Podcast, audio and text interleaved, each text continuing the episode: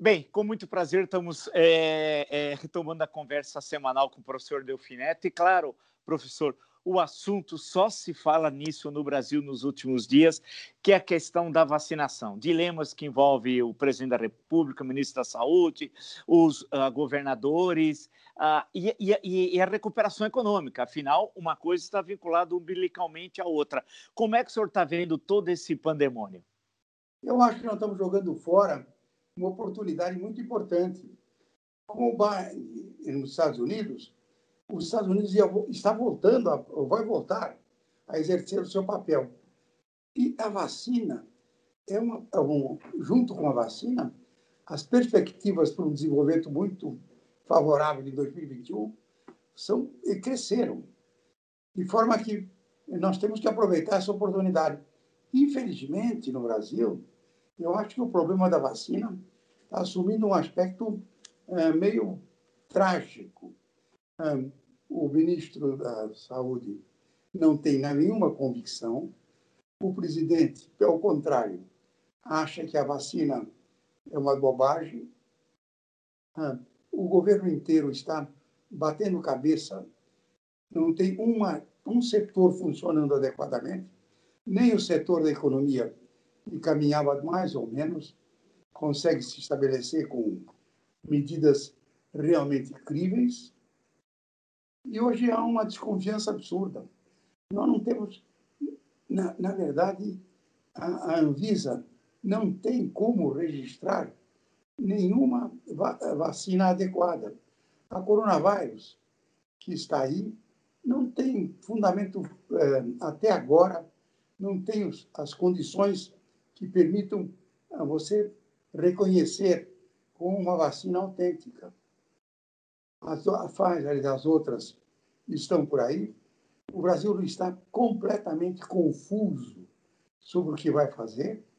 E isso é muito sério, porque, ah, na verdade, o que nós estamos. Estão morrendo, estão sendo infestados 10 mil pessoas por dia.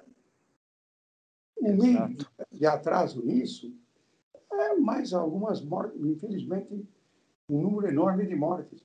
Nós estamos com 170, 180 mil mortes. Quer dizer, essa é uma coisa da maior urgência. E o governo não entende. O governo entende. O governo, na verdade, não sabe o que fazer. Isso aqui, na minha opinião, é um aspecto importante. E o ministro é considerado, né, professor, um especialista em logística, ao menos um dos argumentos quando ele foi designado por o Ministério da Saúde em plena pandemia, dois ministros da Saúde tinham sido demitidos, uh, o ministro Mandetta e o ministro Tachi, a justificativa do general Pazuello, que ele não sabia nada de saúde, ele confessou que não sabia o que era o SUS, desconhecia o que era o Sistema Unificado de Saúde, mas um grande especialista de logística, e isso, segundo o governo, facilitaria no momento, por exemplo, da vacinação, né? Infelizmente, eu acho que é, a logística é, não funcionou para nada. E pior, você tem hoje é, uma politização absurda disso. Inclusive um provocador, que é o Dória, que está perturbando toda a situação. E o próprio Dória defendendo a coronavírus como sendo uma vacina adequada, é o do Butantan. Ou seja, nós ainda não temos nenhum registro.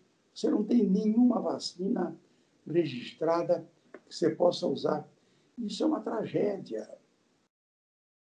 Agora, os outros, os outros países, né, professor, é, têm tem comprado com antecedência, né? feito uma espécie de reserva, numa linguagem mais simples, é, em relação aos laboratórios, já olhando lá na frente, quando a vacina passasse por todas as fases. No caso da vacina Butantan, ainda faltam alguns detalhes finais para ganhar uma espécie de carimbo homologatório, vai no, usando uma linguagem também não científica, né? A tal terceira fase não terminou ainda. Sim. Ou seja, provavelmente eu acho que terá bom sucesso. Tudo indica. Terá sucesso. Eu tenho a maior confiança no Butantan. Santana, na verdade, é um dos maiores produtores de vacina do mundo. Do mundo. E o Brasil é um dos, dos países em que a vacinação é das mais eficientes no mundo. O SUS foi um instrumento fundamental para que você. Hoje, na verdade, nenhuma criança no Brasil deixa de ser vacinada contra 10 ou 12 doenças que estão praticamente eliminadas. Ah, infelizmente, nós estamos com uma disputa política. O Dória pensa que descobriu a tal vacina, ah, está é, lutando por ela, e, na verdade, inclusive, é, provocando o, o governo federal de uma maneira até um pouco deselegante. Como é você pode chegar para o ministro da, da, da, da, da saúde. Da saúde e perguntar, me responda sim ou não. Qualquer ministro decente, eu só, só vai embaixo, é, lamber sabão. e, infelizmente, ele, como bom soldado, se enquadrou e fez um discurso. É, agora, professor, a questão da, a, que a gente, além da, claro, além do principal, salvar vidas, né? O que é a vacinação, lembrar que precisa de uma segunda dose, de uma estruturação nacional. Nós somos um país continente, para falar um, uma coisa muito comum, mas é uma realidade, um país enorme, com dificuldades, é necessário logística. Algumas vacinas têm uma conservação mais sofisticada que outras, como a da Pfizer, menos 70 graus. Ah, é, é difícil atingir todo o território nacional e precisamos imediatamente. Eu estava falando com o doutor Vecina outro dia, Gonzalo Vecina, ele, é, ele lembrando o seguinte: como é possível falar vacinar só um terço esse ano? Quer dizer, e os outros dois terços, né? E começar só em março, quando você tem condições, é, como nós estamos vendo na Europa, né? Antecipação. E a vinculação disso, professor, com a, com a questão da recuperação econômica, né? Que é central, né? Na, na verdade, você só vai voltar ao nível de atividade econômica quando você tiver ah, o nível de imunização adequado. Você precisa vacinar e vacinar rapidamente. Nós precisamos eh, vacinar 60%, 70% da população, de tal forma que você tenha depois as coisas caminhem por, por, por eh, conta própria. Aqui é uma coisa paradoxal é que exatamente o Pazuello é um especialista em logística. E, e, de fato, esse é um problema logístico. Mesmo esse problema da vacina da Pfizer, que exige um, menos 70 graus, você resolve isso com gelo seco.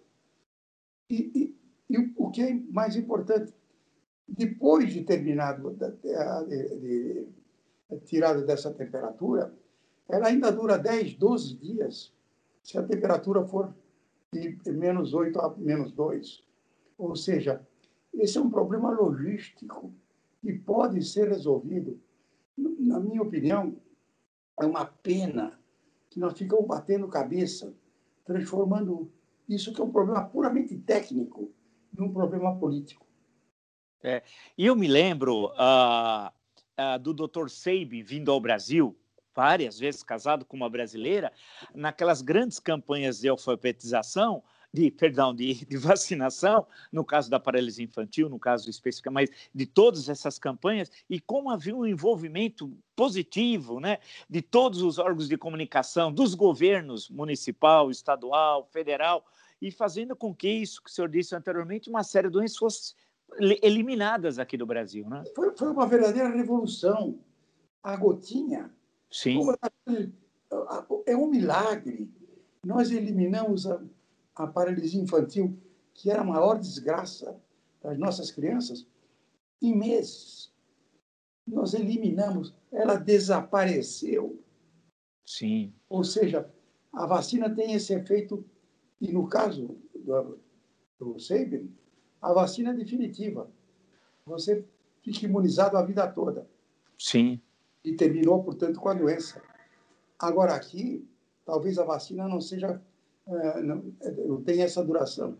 Mas o Brasil é um especialista em vacinação. Vilas, não creio que haja no mundo, talvez a Inglaterra, eu não conheço bem, os outros países não têm. A França, por exemplo, não tem um instrumento como o SUS que possa generalizar a, e universalizar a vacinação de várias doenças. E é o que nós fazemos anualmente, com um enorme sucesso.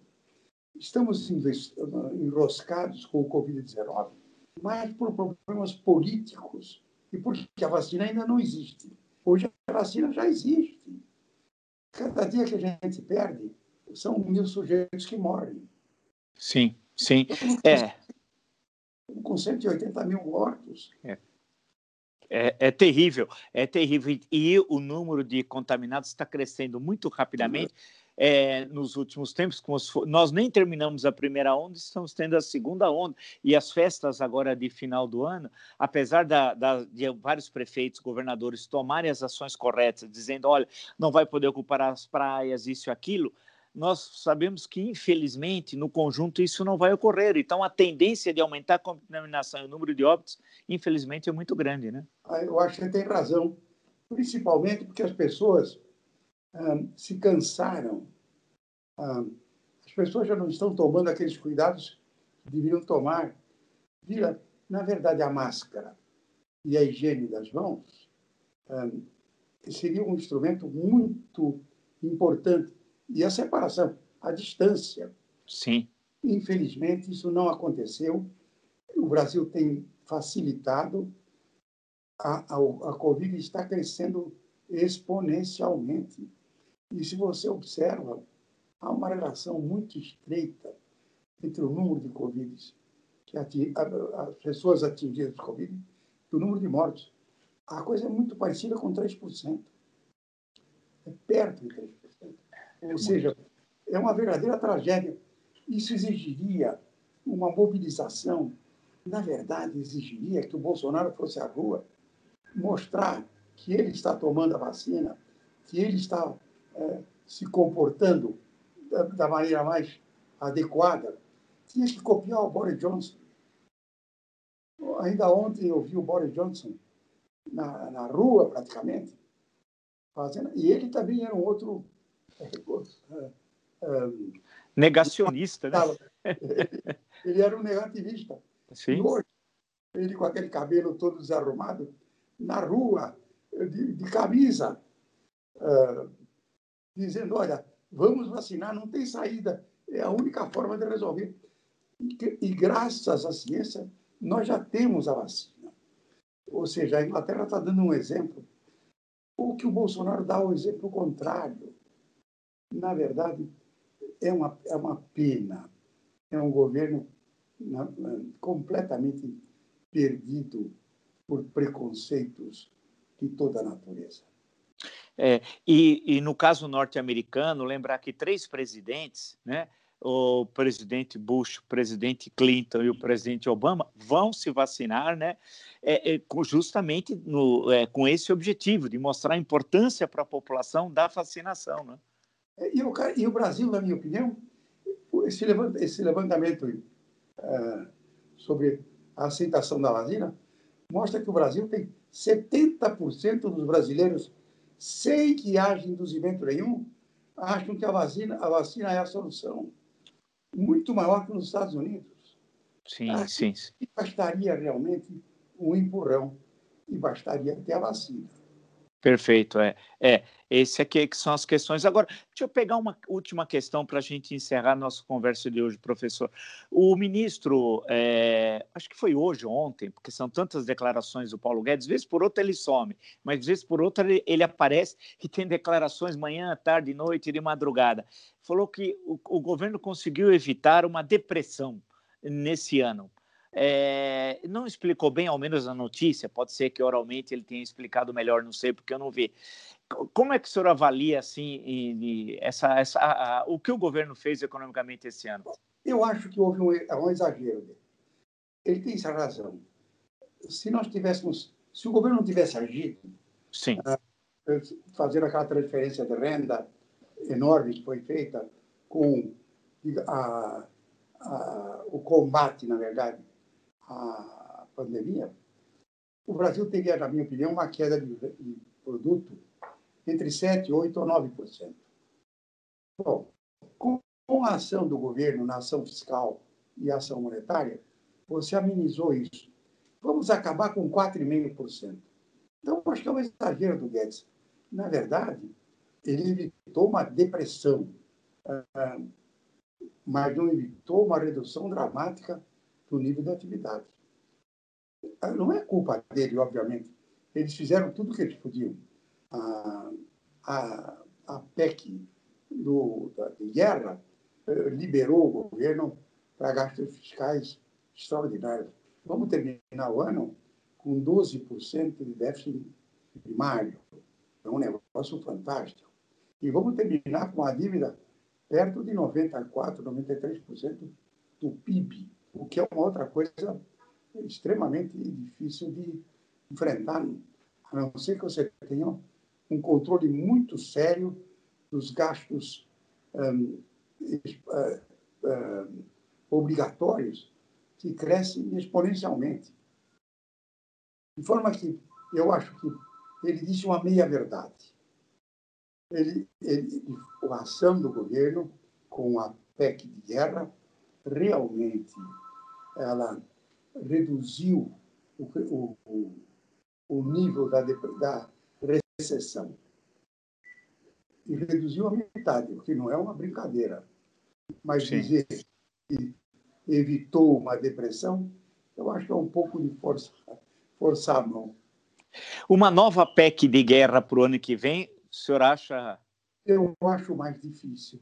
Nós precisamos, na verdade, voltar aos trilhos. Vida não pode continuar a crescer a relação de vida PIB. Senão, nós vamos produzir uma desestabilização ainda maior das finanças públicas. A situação fiscal do Brasil é tenebrosa. Nós precisamos prestar muita atenção. Perfeito. Professor, poxa vida, é, agradeço mais, mais uma vez esse nosso encontro, essa nossa conversa, num momento difícil que o país está passando, né? E na semana que vem voltamos então aí nos encontrar então e vamos ver, vamos ver se acertar esse dilema sobre a vacinação, né? que é tão ah, importante. Se Deus quiser. Foi uma grande alegria falar com você. Também Até igualmente. Até a semana que vem, professor. Até a semana que vem.